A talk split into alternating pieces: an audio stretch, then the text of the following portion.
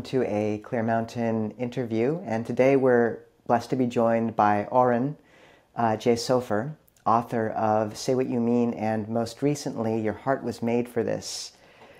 Uh, generally, we would read the bio of uh, the guest, but actually today we thought, Oren, we would uh, ask you to introduce yourself and tell us about your um, path uh, in Buddhism briefly and sort of how you came to land here um, and also your path through those two books. And can I also just say we're very grateful to have you join us. Your books have been uh, hugely valuable to us and, and quite meaningful. So thank you very much. Yeah, it's uh, it's a real honor. I'm um, delighted to be here and uh, touched that you reached out and invited me. Um, we were just just chatting before, and you know, Ajahn Kovilo and I have known each other kind of loosely through the community for I don't know over a decade probably. Yeah. So quite quite sweet to reconnect and be here. Um, yeah, and also it's very meaningful for me to know that my my writing or my work has contributed to you and to a monastic community. So thank you for for sharing that. Um, well, I started practicing Dhamma when I was 19.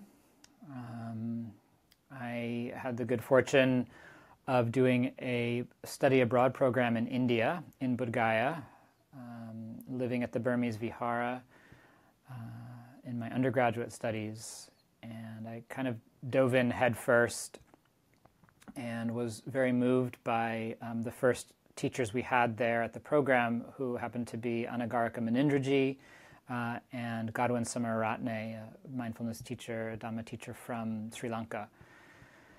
Uh, so I, I, started there and kind of radically changed my life. I was a childhood actor before that, um, and I changed my major at college and uh, started stopped acting, started meditating every day. Um, and things just kind of unfolded from there. About five or six years later, when I was living at the Insight Meditation Society in Barre, Massachusetts, the Insight Meditation Center founded by Joseph Goldstein, Sharon Salzberg, Jack Kornfield, and Jacqueline Mandell, I was working there and living there um, as a cook, a residential uh, retreat center cook. I discovered Marshall Rosenberg's work with nonviolent communication, uh, which was another kind of like revelation. I felt another sense of homecoming with that practice, and it provided a very practical bridge to translate what I was cultivating on the cushion in my meditation into my conversations and relationships how to embody the kind of compassion and clarity that we cultivate in meditation um, in communication. And then some years later, I came across Peter Levine's work uh, with a practice known as somatic experiencing for healing trauma, which added yet another lens and toolkit to working with the body, with emotions, with deep seated patterns in the nervous system that also I found to be very resonant and consistent with Dhamma practice. In fact, many of the principles that Peter Levine was talking about, um, I had heard my teachers talk about in, Dharma, in, in Dhamma practice, both Ajahn Sucitto, Michele McDonald. I think that they, in their own way, sort of drew from their own experiences with different kinds of trauma healing and somatic work and were able to language uh, Dharma teachings and meditation processes in that framework. So it all started to kind of fit together. Um, and yeah, in 2018, I think I published my first book, Say What You Mean, which is an integration of some of those different streams and really looking at how do we use mindfulness and nonviolent communication to improve our relationships and our conversations. Um, and then my most recent book, Your Heart Was Made for This. Um, there are two ways I talk about what inspired me to write the book. So, from the perspective of communication, it provides a much broader training ground for all of the other qualities that are necessary to have important and difficult conversations. Things like courage and curiosity and patience and equanimity and renunciation, letting go. All of these skills that we actually need to draw on when we're talking about things that are deeply meaningful and important to us in our lives. And so that's one angle on the book is kind of filling in the rest of the background for having more effective conversations in our lives. Um, the other background, and sort of initial impetus of the book was the really difficult year we had in 2020 and wanting to contribute to more resilience in, in our communities and really seeing the Buddha's teachings on right effort and cultivating wholesome qualities, releasing, abandoning unskillful qualities as a kind of roadmap for resilience. And so I started writing about different qualities from my own experience, from my training in Dhamma, both in lay communities and the monastic community, and trying to make it really practical for people. How do we cultivate more patience? How do we cultivate um, integrity or resolve uh, or rest or ease? How do we actually make these experiences real in our life so that we are more resourced and well prepared to engage with the really overwhelming challenges that are unfolding around the planet? Thank you. I'm interested in the fact that much of your work seems to be focused on this intersection between what are timeless teachings and the moment um, we live in or the day to day actions we find ourselves in, such as communication or dealing with difficult times. And I know that you've spent uh, a significant period in monasteries. Um, I was wondering uh, now that you've also been a lay Buddhist teacher and moved in those circles as well, speaking to this intersection, which I think represents a really fascinating uh, interplay, what do you feel is the most important lesson that the monastic communities um, and teachers could be sort of gleaning from from many of the Dharma lay teachers? And what do you feel uh, is an important lesson that the sort of Dharmic lay teachers might be uh, gaining from the monastic ethos? And granted, these are huge, broad brushstrokes. You don't can't group everyone into categories, but I am curious that there are certain flavors or threads which are perhaps more pronounced in each realm. And I'm curious how you found those two merging or informing your own teaching and practice. I mean, it's a humbling question in a lot of ways. Um,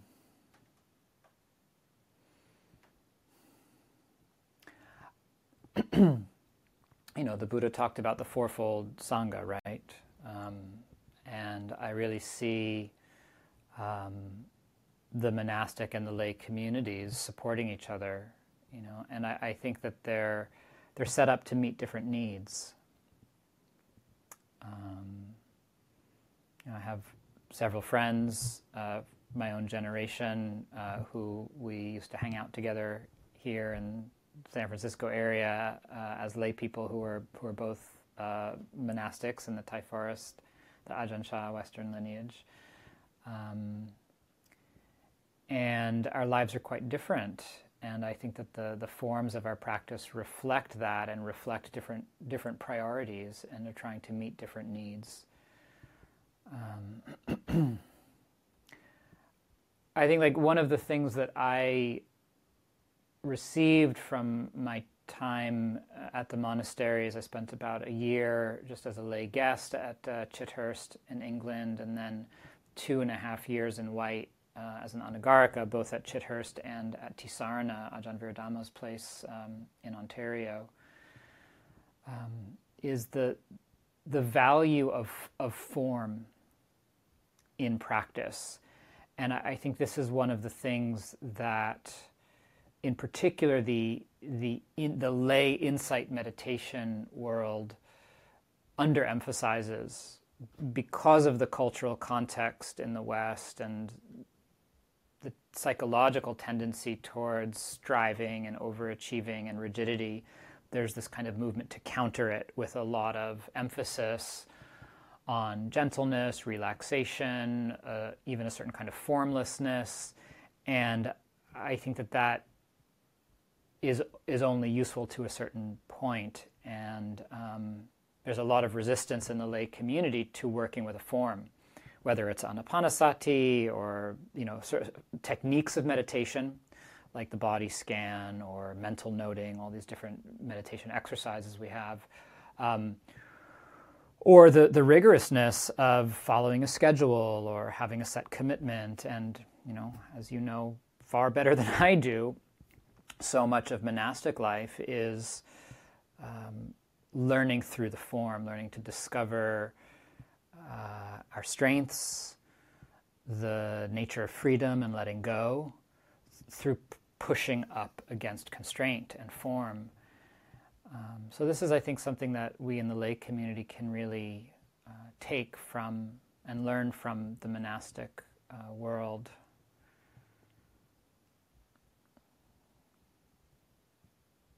Other aspects of the my time in the monasteries that um, hold a lot of value that I think the lay community doesn't always teach as well or embody are things like um, community and pra- and work as practice. It's kind of a huge emphasis in the in the Ajahn Chah lineage, in particular, in the Thai forest tradition. Um, you know, there's a. I guess it shows up in both communities. You know, the kind of bias that the, the real practice, right, is sitting silently in meditation or doing walking. Um, I think that overlooks the importance of integration and engaging with the whole of our humanity and really honoring the complexity of the psyche. Um, so, this is another piece from the monastic uh, world that I I see as having relevance and a contribution to the lay the lay tradition. As far as the other way around, um, I think the most honest answer is I, I don't know. you know, I'm not living in the monastic community and, and don't know what the specifics are of the challenges that you all face. Um, if there were anything like from the outside that I see, um, it would maybe be two things. You know, one, I, I, think that the lay community, and these are generalizations, of course, every individual and monastery is, is unique and has its own strengths and limitations. Um, but in general, um, my time at the monasteries, there seemed to be again, a, a bias towards solitude and formal meditation as the real thing and the most important thing, and a, a devaluing of the relational space, a devaluing of emotions. Um, if there's interpersonal conflict or tension, it, it's kind of relegated as an uh, in something that's interfering with practice rather than part of practice and something that's revealing something to us. And again, I'm generalizing, but that bias seems to be there. Whereas in the lay community, I, th- I think in part here in the West, because of the huge influence psychology has had on many of the teachers, there's much more of a sense of kind of turning towards and including that sort of interpersonal, emotional, and psychological material in the practice. And then um, there's this particular complexity, I think, around how the teachings get applied on a structural and a social level. And I know there's a lot of different views around the role of monastics in society, particularly when it comes to politics and social issues, right? Um,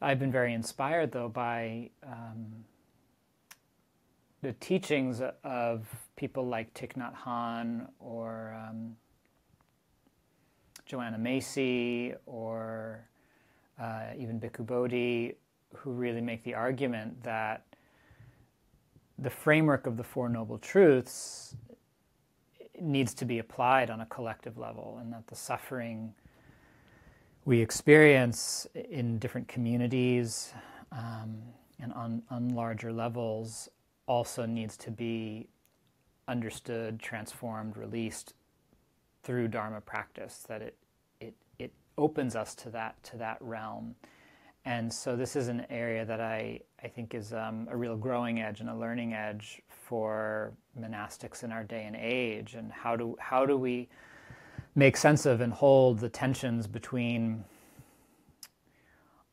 honoring lineage, tradition, and the values that that upholds with the demands and the pressures uh, of change in society. And you know, I know issues around uh, bhikkhuni ordination have been huge uh, within this particular community, um, and the, but that's just one example of you know issues around class, wealth, racism, oppression. So how do we understand those through the lens of the Dharma, and what is the place of those issues and those conversations within the monastic community? I know it's something that the lay community is kind of actively grappling and stumbling through, and you know making lots of mistakes and doing our best with. Um, and so that's that's a piece there, I think, where the, the two communities have something to share and to learn from each other. Yeah. How does that sit with you? That was an astoundingly good answer to quite a huge, hard question. So thank you so much for, for, for that. Ajahn Kovilo. Yeah, for me, it reminds me of this uh, Dhammapada quote, verse 302, that difficult is life of the monastic, and difficult it is to delight in that form, but also difficult and sorrowful is the household life. Uh, suffering comes from samsara, so therefore, don't be an aimless wanderer in samsara, pursuing suffering. Um, yeah, I felt you gave a really nuanced and great answer um, to that question, and it's always good for us to look at our, our blind spots. And uh, it's certainly the case, yeah, living in a monastery that um, it's almost custom designed to be uh, siloed, you know, to be this kind of echo chamber. And um, hearing from people uh, outside of that, that chamber uh, is uh, very important. And I also just uh, to advocate for monasteries, which certainly you were you were doing as well. You know, it's it's nice also to have these bubbles of people who are somewhat outside of the culture to uh, give some kind of perspective to the, the greater culture. This reminds me of a really interesting quote from your book. It was in the mindfulness section. Um, and I just want to hear maybe how you um, thread some of these difficult um, needles. So the quote is popular mindfulness, uh, and I would suggest that it's not just popular mindfulness culture, but actually some of the oldest texts as well. So popular mindfulness suggests that the sole source of our suffering is individual and internal, ignoring the vast influence of structural factors such as racism, sexism, and poverty on our well being and our ability to access inner resources. Um, so, how does one balance that with, uh, say, quotes from the, the suttas, uh, which say something like, I am the owner of my karma, heir to my karma, born of my karma, whatever I do for good or for ill, of that Be the heir, really suggesting um, the primacy of that um, first person internal, uh, I'm the owner of my own karma and actions, versus seeing a broader perspective. I'd love to hear your thoughts on that. Mm, what a beautiful question. Thank you.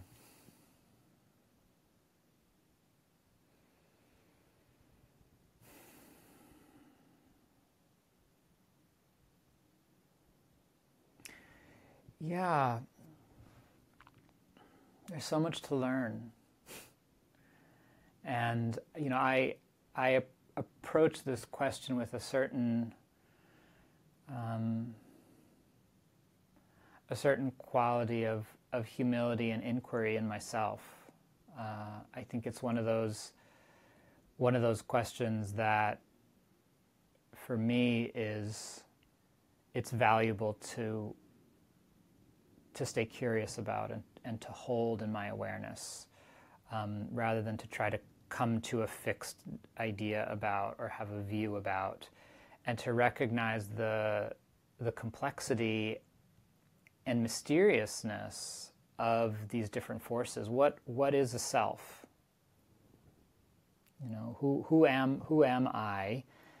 And how is that really complex experience of subjectivity that we each inhabit, influenced by the larger forces and structures of our society. And are those really separate? How, how can we separate them? How do we separate them? Um, you know, the Buddha talked about karma on a collective level, right? There's some acknowledgement that there can be I, I believe so. Can't point to the specific sutta reference, but I've, I've heard teachings about you know some sense of collective karma. Um, open to being wrong there if it's uh, one of those things that gets misquoted. Um,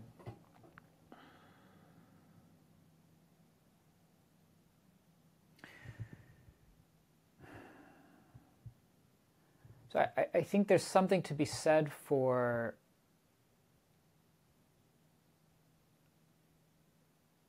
you know the handful of leaves right like the buddha's saying this is what you need to know to free yourself my understanding is the Buddha wasn't trying to solve oppression. He wasn't, you know, he wasn't trying to restructure ancient Indian society as an egalitarian liberal democracy. Like that wasn't his aim. You know, he was interested in helping people to understand their true nature and stop suffering in the way that that we are able individually to do that. And so like that's what the teachings are pointing towards as i, as I understand them.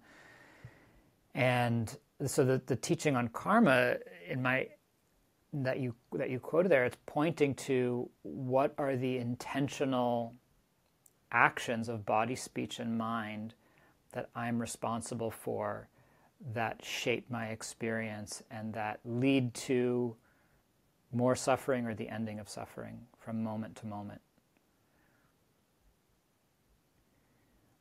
My sense is that the more we understand that and the more we're able to transform those, those patterns of greed, hatred, and delusion, uh, of reactivity on an individual level, the more we're able to be an agent for change and transformation in some of those larger structural or collective levels. And that being said, that the, the, the process of unhooking and under, un, understanding our own suffering includes looking at and examining how is how are the experiences I'm having conditioned by those larger social forces and how do I disentangle awareness from them? What is what is that? What is that process? Yeah, there's probably more to be said there, but just curious what your thoughts are on it, or how does that how does that sit with you? Um, no, that sounds uh, just about right, and um, yeah, the phrasing that the Buddha wasn't trying to restructure ancient Indian society to be an egalitarian democracy sounds about right. that is correct. But uh, I think, um, yeah, realizing what we can find in the handful and what other leaves we have around us which are still relevant for our lives is, is uh, navigation, which is essential. And one thing that comes up from that is this tension between the timeless and that internal working of mindfulness and then the external world, which in some ways um, perhaps was externally embodied in your time at a monastery and then your time. I mean, I know that you've. Well, this is actually the essence of my question is with uh, so many practitioners in our community, they have tasted the Dhamma and really intuited its power and value and want desperately to bring their lives in alignment with it such that they feel whole. They feel like their external world is um, aligned with their deepest values as well. Like there's not this constant tension between this internal orientation towards practice and their job and parenting and relationship. And and yet so many of them find that very hard to to do to keep um, in your book there's another quote uh, no longer pulled in 1000 different directions we are freed from the agitation endemic to modern life. Uh, and then this uh, collected mind is rare and radical. It, uh, it relinquishes multitasking increases our attention span and heals our fragmentation and scattered concentration, reclaims our innate holiness, and magnifies the power of the heart mind. And just in terms of uh, how to bring someone's life into alignment um, with the Dhamma, how have you managed to do that yourself? Um, you know, and obviously, you know, we speak about making relationship and parenting practice, but what kind of advice do you have for someone who just finds that they want desperately to do that and the burdens and anxieties and duties of modern life don't seem to totally allow that tension to dissipate? Yeah, how have I been able to do that? That's a valid question. Um, yeah, the quote you're you're reading there is from the I think the chapter on concentration, right, and talking about the value of a collected mind and how rare how rare it is. Um, I'm I'm brought back to the passage from the Dhammapada that you just read, Ajahn Kovilo. You know, difficult indeed is the householder life, and um, it's very real. It's very real. The um, the challenges and one, it's one of the things that I valued so much about living in protected Dhamma environments, whether it's the monastery or living at a meditation center like the Insight Meditation Society, um, is having the structural supports of a schedule, a community, Buddha rupas everywhere, you know, at the monastery, you know, bowing every time you walk into and out of a room, and just these kind of reminders that stop us um, and bring us back to the path and the practice. And it's like almost everything in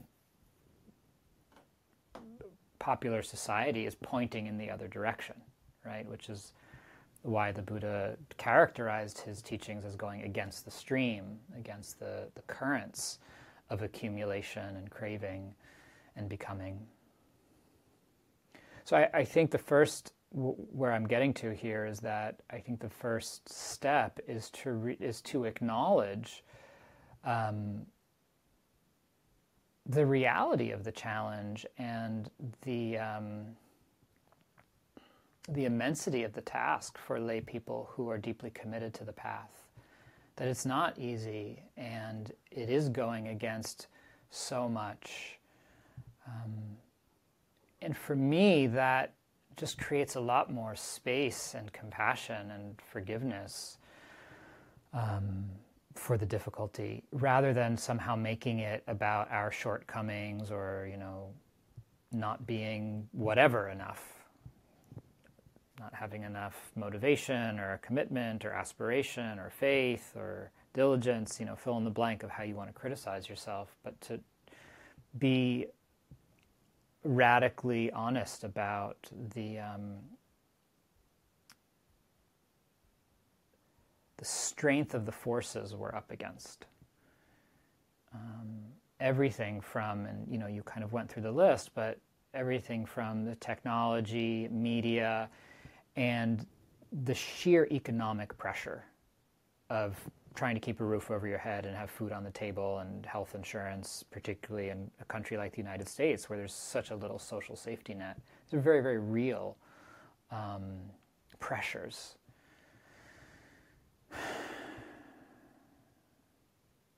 And, and that experience of pressure, I think, lives in the nervous system. It's not. Um, it's not just like an idea. The, the sense of not being at ease or being fragmented um, is like the air many of us breathe in society. So you can't address an issue until you have some understanding and respect for it. It's like working with the hindrances it requires a, a lot of understanding, awareness, and respect for their strength. Yeah, so in the same way, understanding the strength of the forces we're up against, I think, is an important first step. And there are things we can do. It's not hopeless. um, so, some of the uh, key things that help me um, and that I would recommend to my, my fellow Dhammafarers in the lay world um, one is to, is to start small You know, um, I always talk about whenever I lead retreats, at the end of the retreat, I try to tell people, you know, be realistic. I would rather you sit for five minutes every day and do it than say, I'm going to sit for an hour and, you know, never get to it because who has an hour? right? So to be really realistic and start small, I like to say that um, it's the um, consistency, continuity, and quality of our attention that matters rather than the quantity. So, five minutes of a sincere practice to me every day um, will have an uh, more of an impact and a transformative effect than one hour on Saturday, and the rest of the week you're just running around crazy. um, so start small, um, which includes taking it one day at a time. you know, really just like my wife asks me sometimes, you know, like, "What's your day look like tomorrow?" And I'm like, "I don't know. I'm just I'm just trying to like focus on today."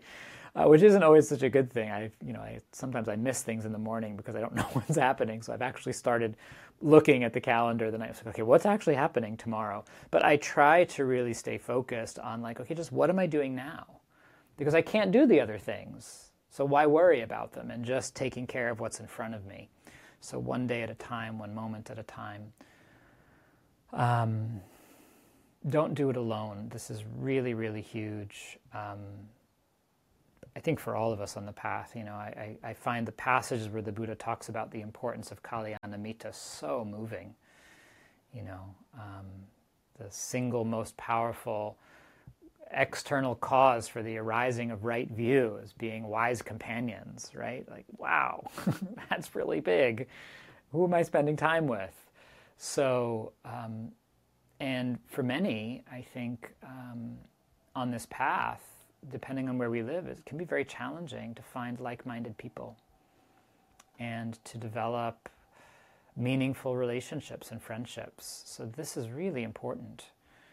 Uh, and if there aren't people locally availing oneself of the tremendous resource of online community today, like places like this, these kind of broadcasts you all are doing, other communities that get together and practice online, um, is essential. And then maybe the last, so, you know, start small, one day at a time. Don't do it alone. Um, and then the last thing is I, I think it's really important to be clear about what we're practicing. Um, the path is so broad in some sense. It's one of the things that I learned in my time at the monasteries is the diversity of practices that the Buddha offered and um, the kind of creativity we can have in training the heart.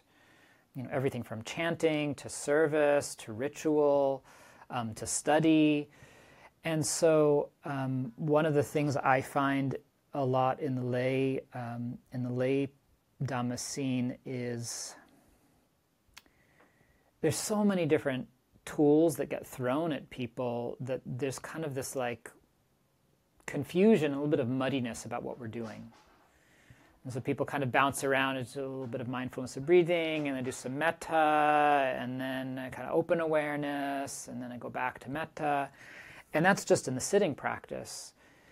And then there's a sense of like, oh, I'm just mindful, I'm just being mindful. But like, what does that mean? And how am I actually practicing that? So, one of the reasons I, I wrote my book was to try to provide a little bit more of a scaffolding for how do we actually make this stuff real and transform our lives and our communities from the inside out. And one of the ways of doing that, I think, is being really clear about well, what am I practicing? What am I focusing on right now? You know, am I am I cultivating patience? Is that the parami I'm working with? Am I um, am I cultivating mindfulness? And then, if so, what does that really mean to me, and how am I practicing it during my day? Rather than just having some vague idea like, yeah, I'm just trying to be mindful all the time, right? Like, well, when and how and where, you know, like, what are you being mindful of? Are you being mindful of your body? Are you being mindful of your emotions? Are you being mindful of your intentions? It's just like being mindful is just becomes this kind of vague general thing rather than a clear practice that we can follow. Um, so that's that's another uh, way of kind of anchoring ourselves in our lives, so we know what we're coming back to, what tools we're really practicing. that was a very rich response. Um, a lot there.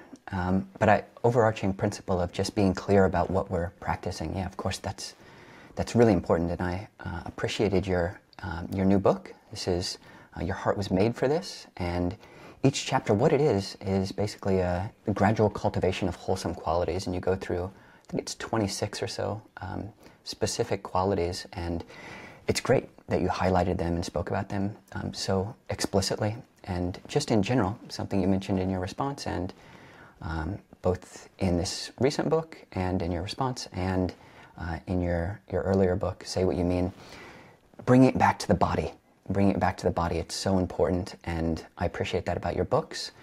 And yeah, when one looks at the suttas, it's interesting. Um, Bhante notes that when you go back to the suttas, you find a number of different body discourses within the suttas. And there is this strong encouragement to have mindfulness inside the body.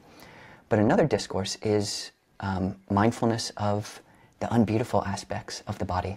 And this is something which is so highlighted in monastic communities, you know, celibate communities, where um, you know sexuality and sensuality is really um, at the forefront of our of our practice. And I'm curious um, what. Um, yeah, what is what is the place for practice of asubha in in a lay practice? This asubha is literally um, focusing on contemplating that which is not not beautiful about the body. Is there a place for it in lay practice? Um, and if so, um, how does one do that? Um, is it important for everyone? Is it, yeah, what's, what's the scope of that? Great question, yeah. Hmm. So I, I don't really know um, in, a, in a broad sense. Um, I think if I were further along on the path, I might have a better sense. Um, I can I can talk about how I've related to it, you know, and how I understand it, um, and the way I encourage the the lay stu- practitioners that that I work with and and teach. Um,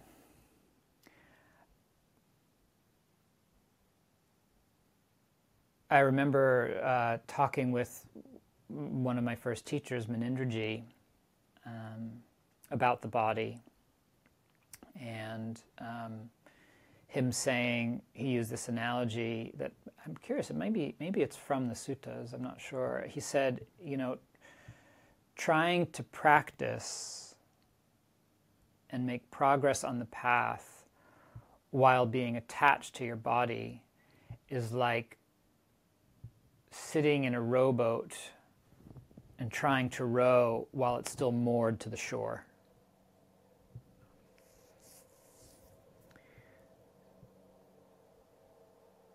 So I, I think there's something, you know, clearly the Buddha emphasized it for a reason. He wasn't, he didn't, it didn't seem like he did things, you know, just on a whim.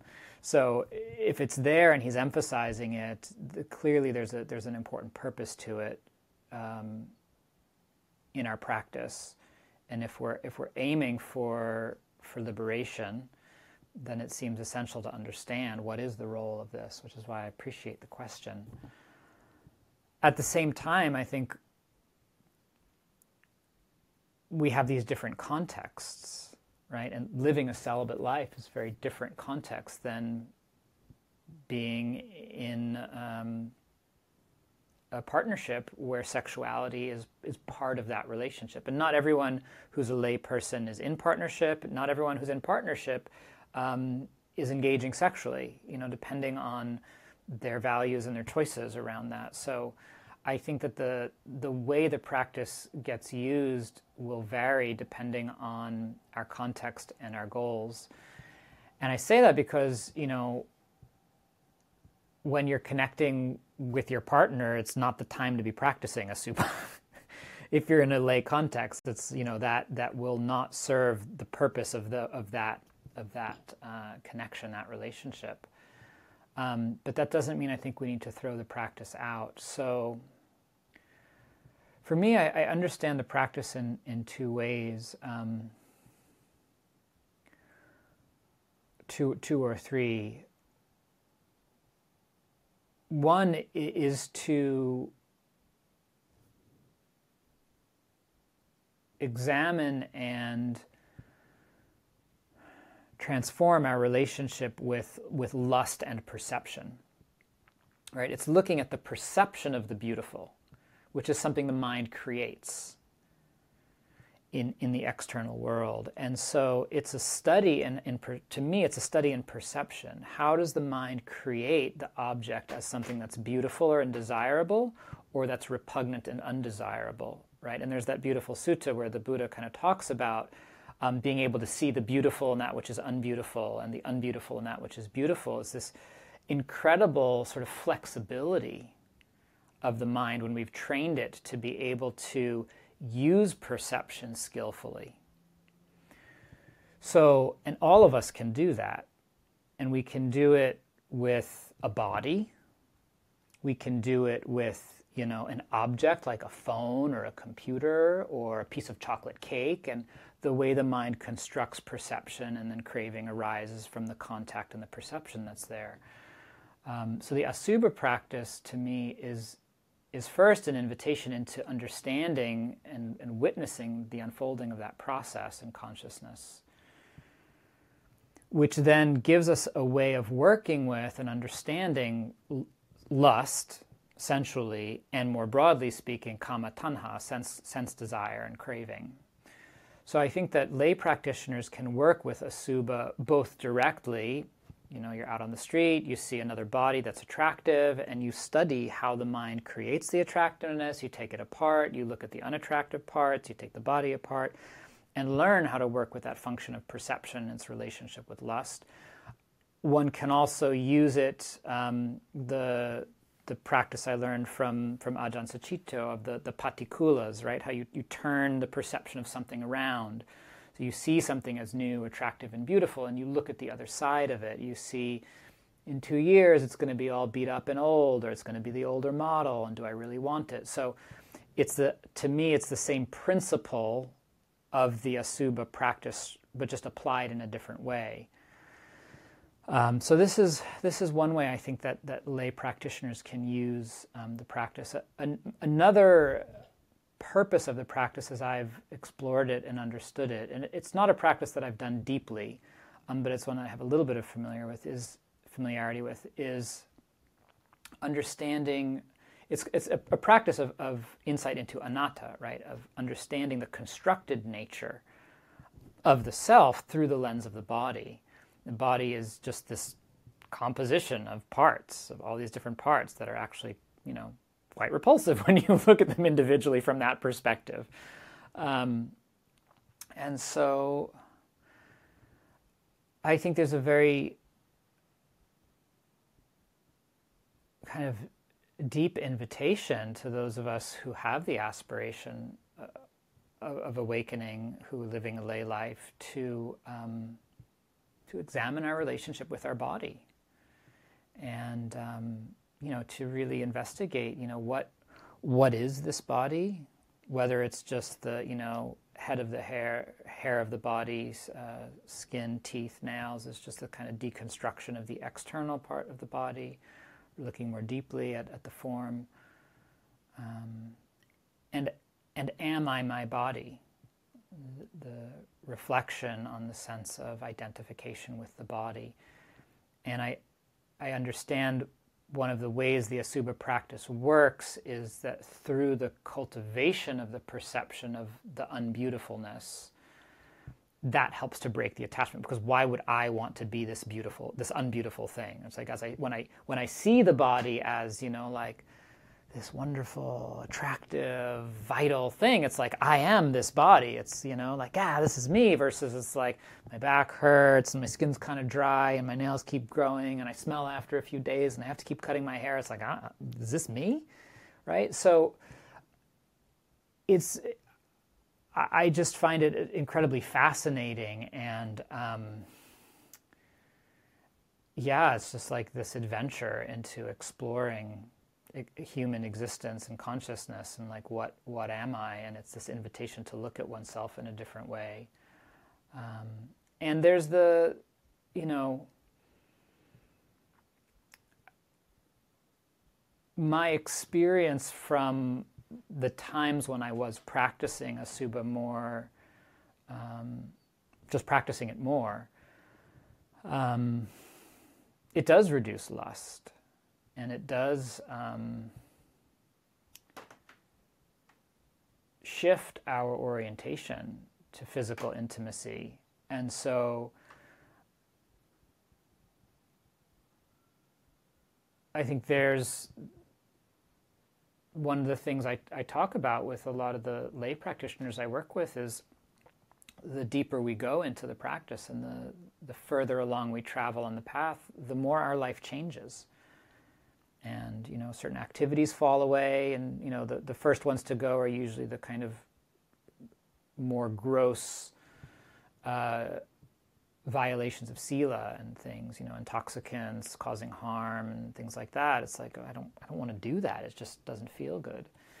Um, friendships fall away that no longer align with our values, and so you know, I think that there is that potential as we go deeper into the path and really look at the nature of the body and the nature of lust that our relationship to sex and sexuality changes, not because there's a moral judgment that there's something wrong with pleasure or physical connection, um, but the internal experience and relationship of it starts to shift such that our priorities and our desires are different. And then that's, that's coming from a very different place than some sense of, of moral or ethical judgment, like there's something wrong with this or I shouldn't be doing it, which is, I, I don't think, the point and is not helpful. So it was a long-winded response, but thank you. That was no. I mean, we're coming at you with some difficult ones, and that was a, a great answer. I uh, I've been caught between two questions I want to ask, so let me put them both out and see which one you feel most interested in. Yeah. One is speaking of these teachings, like body contemplation, which are core in a monastic environment, but perhaps more difficult to bring to a Western environment. I'm curious about how you've worked with and what place you see for the teachings on rebirth. And, um, and second, uh, I would love to hear any stories, inspiring ones you have about the teachers which you've had faith in, such as Munindraji or others. So uh, I don't know if either one of those sort of jumps out at you, but you could even do both if you really wanted. so. Um, yeah, I mean, I think you probably have a sense just from our conversation. I, I, have, I take a very pragmatic approach to a lot of the teachings and just looking at like, well, what works, right? Like, what what's the purpose of this, and does it does it free the heart from ignorance and attachment? And you know, I think the teachings on rebirth that's that's kind of how I hold them, in the sense that like I don't know, I don't I don't have um, siddhis. I can't see past lives, so I don't have any, you know, knowledge to prove or disprove it. I take a sort of like maybe I don't know approach to it, but I look at you know what is the um, what's the utility of it? How do we how do we use it in our practice? And I, I find that um, the the momentary interpretation of rebirth is often very helpful for people. You know, how many lives do we live in a day? how many lifetimes do we live in one lifetime? Like how many people have I been? How many, you know, even in the, even in one moment of time, it's like, you know, am I husband, am I father, am I son, am I brother, am I, you know, instructor, am I facilitator, am I citizen, am I who, you know, all of these different lives and these different roles that we have. Um, so I think there are many ways to understand it. And to the degree that it supports a sense of faith, energy, aspiration, uh, taking that orientation or that cosmology of multiple lives, great. And to the degree that it confuses us or leads to um, doubt and vacillation, then I think it's helpful to just set it aside. Um, yeah. And you know, in, in relation to the, the teachings on karma, I don't think one needs to believe in rebirth or further birth to see the law of karma in effect very directly in our own lives. And for me, that's always been enough to um, validate the teachings and recognize it's talking about a real phenomenon that I can experience and witness with, with my own my own mind and body. Um, I'll, I'll, say a few words about Godwin Samararatne, who um, is less less well known um, in some circles than Munindraji. There's a whole book about Munindraji, which is quite good, that Mirka Knaster wrote called "Living This Life Fully," um, that I highly recommend for anyone who wants to learn more about him. But um, I only spent three weeks with Godwin. Uh, the first those first three weeks of the study abroad program I did when I was 19, and uh, I always had wanted to spend more time with him and he died before uh, before I could. Um, even though he was younger than Munindraji, he he uh, he died, got sick, and sort of very very quickly uh, went downhill and passed away. Um, there was a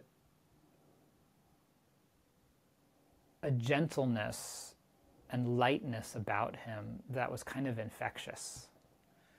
Um, this kind of child, almost childlike um, joy and curiosity about being human and being alive that um, one just could kind of be uplifted by just by listening to him talk and tell stories and joke and laugh. Um, he had a wonderful sense of humor. Um, and uh, yeah, I just, I feel like there's this imprint uh, in my being um, from having spent time with him. And there, there's there's um, audio recordings of his teachings kind of out there on the internet um, that I highly recommend for people who aren't familiar with his teaching. But you know, it's I, I think we learn from our teachers. Um, not just intellectually or practically, but that there's a transmission of um, their being and whatever you want to call it, maybe their state of awakening or their parami, um, that kind of, if we're open, um, it leaves this uh, kind of indelible impression on our hearts and c- kind of remember and draw strength from uh, that felt memory. And so, um, one of the things he always used to say that uh, stayed has stayed with me. A few things he would say. Um, he said, Learn to be your own best friend. And this was um, something that he really embodied and modeled in his lightness and sense of humor. Um, and he said, uh, Sometimes when I don't feel so good, I like to say to myself in a very gentle way, it's okay to not be okay and just the, just the, the tenderness and the warmth and the lightness of that that that kind of unconditional embrace of oneself, just wherever you are, um, was a real gift that he gave me. Yeah, thank you, Oren. Um, yeah, I have not, uh, I've not met him myself, but I believe uh, that um, Bhikkhu Bodhi as well um, took him as one of his, um, yeah, at least influences and says he was basically living the bodhisattva ideal. So, yeah, sounds like a really beautiful person. Um, on this theme of finding inspiration in someone, having faith in a, teacher, I was, uh, I was moved and impressed with your um, reframing or perhaps retranslation of um, saddha, as, which is tr- traditionally translated as faith. You do use the word faith in the book, uh, but in the first part of your book, where you talk about the five powers, um, you frame that first factor as being aspiration. And uh, I'm curious if you could speak more uh, about yeah, how aspiration or faith um, work along the path. And I just want to read uh, a quick quote um, from that same section about doubt. So you say that uh, doubt, which is can be seen as like the opposite of faith, doubt agitates us, squanders our energy, and can stop us from pursuing our aspirations. Spinning and waffling endlessly, it distorts our vision. In contrast, healthy skepticism examines data in a careful way without agitation, spin, or distortion. thereby bringing us into deeper relationship with reality. So, beautiful quote. And um, I think a lot of Westerners, which uh, I feel like your book does a great job of speaking to people who uh, are perhaps wary of religion and religiosity. Um, and because of that, often are skeptical of faith. So, yeah, could you, if you could speak a bit more to this display. Sure. Yeah. Yeah. Yeah. It's uh, Saddha is the leader, right? It's the it's the first of the Indriyas. Um,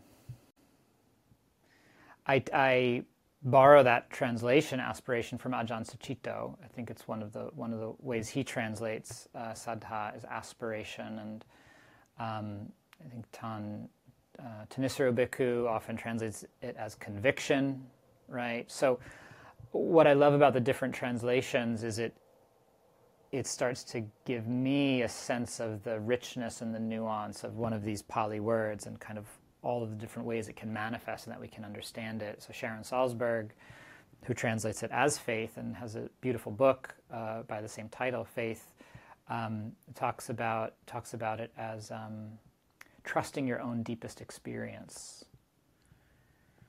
Um, and I love that because it's so accessible. It's like, what is it that we know to be true in the deepest way? So this is one. This is one aspect of it. I, I talk about this as the receptive aspect of saddha, of aspiration. It's that sense of allowing ourselves to be held, um, of of allowing ourselves to trust, and uh, like what, where can we rest our heart? Um, and it's so essential, I think, um, just as humans, and just the the burden of suffering, you know, the dukkha, that which is heavy. It's it's hard to be here.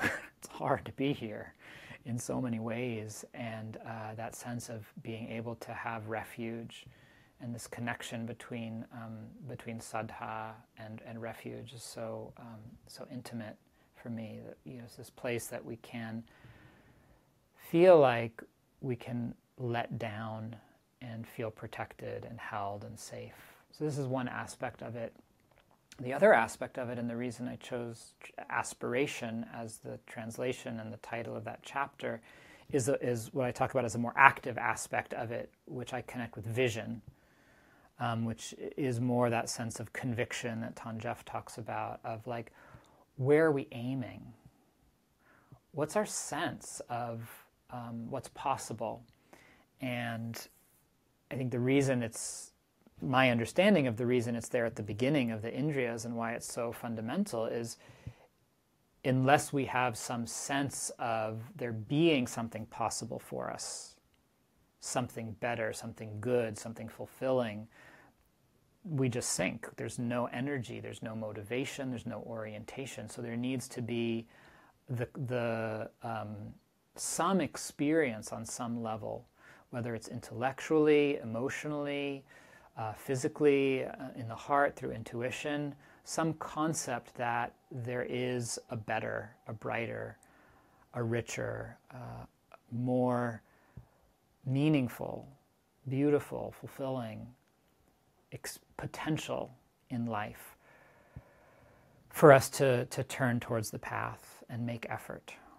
And this is why I, you know it's there at the very beginning of the book um, and why I see it as so fundamental and so important. And, and maybe this can kind of bring us back to one of the questions you asked earlier about the connection between individual suffering and, and karma um, and the structural forces in our society that um, create conditions of suffering for so many. Um, this, this factor of aspiration can function on a collective level too. And I think it's why it's so um, so powerful and important to have a vision of what our communities or society can be like.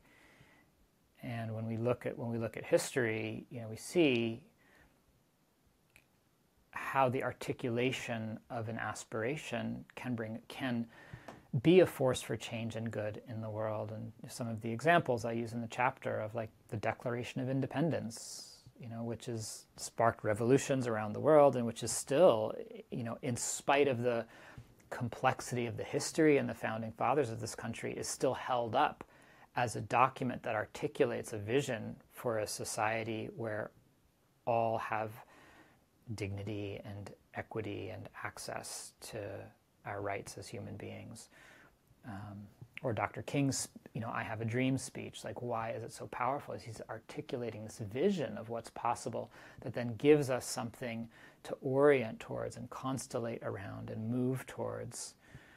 This is very. So I think it's a very, it's very powerful um,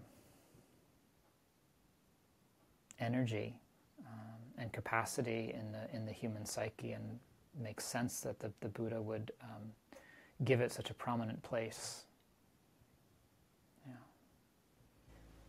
Thank you. I think we've kept you for quite a while, but I did want to just finish with one closing question based on that vision of aspiration. And that's if you had to articulate a prayer or an, an aspiration for this book going into the world, uh, what would it be? Hmm. Hmm.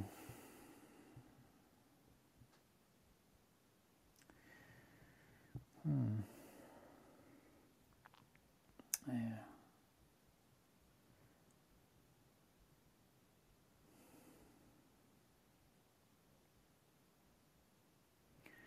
May it give uh, all of us the strength and the courage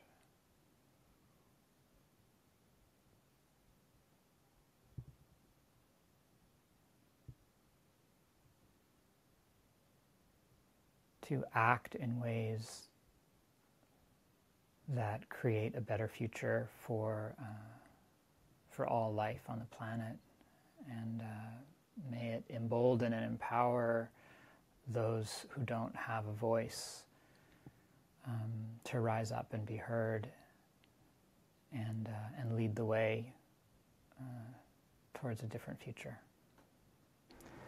Oren, thank you so much. Um, yeah, beautiful prayer, and uh, from what I've read of the book so far, it looks really wonderful. Um, myself and Ajahn Nisabho and our board up at Clear Mountain, we did a deep dive into Say What You Mean. Uh, I know there's friends at uh, monasteries, monastics, novices, and monks who are using your book as a, a, textbook to learn how to speak more skillfully to others.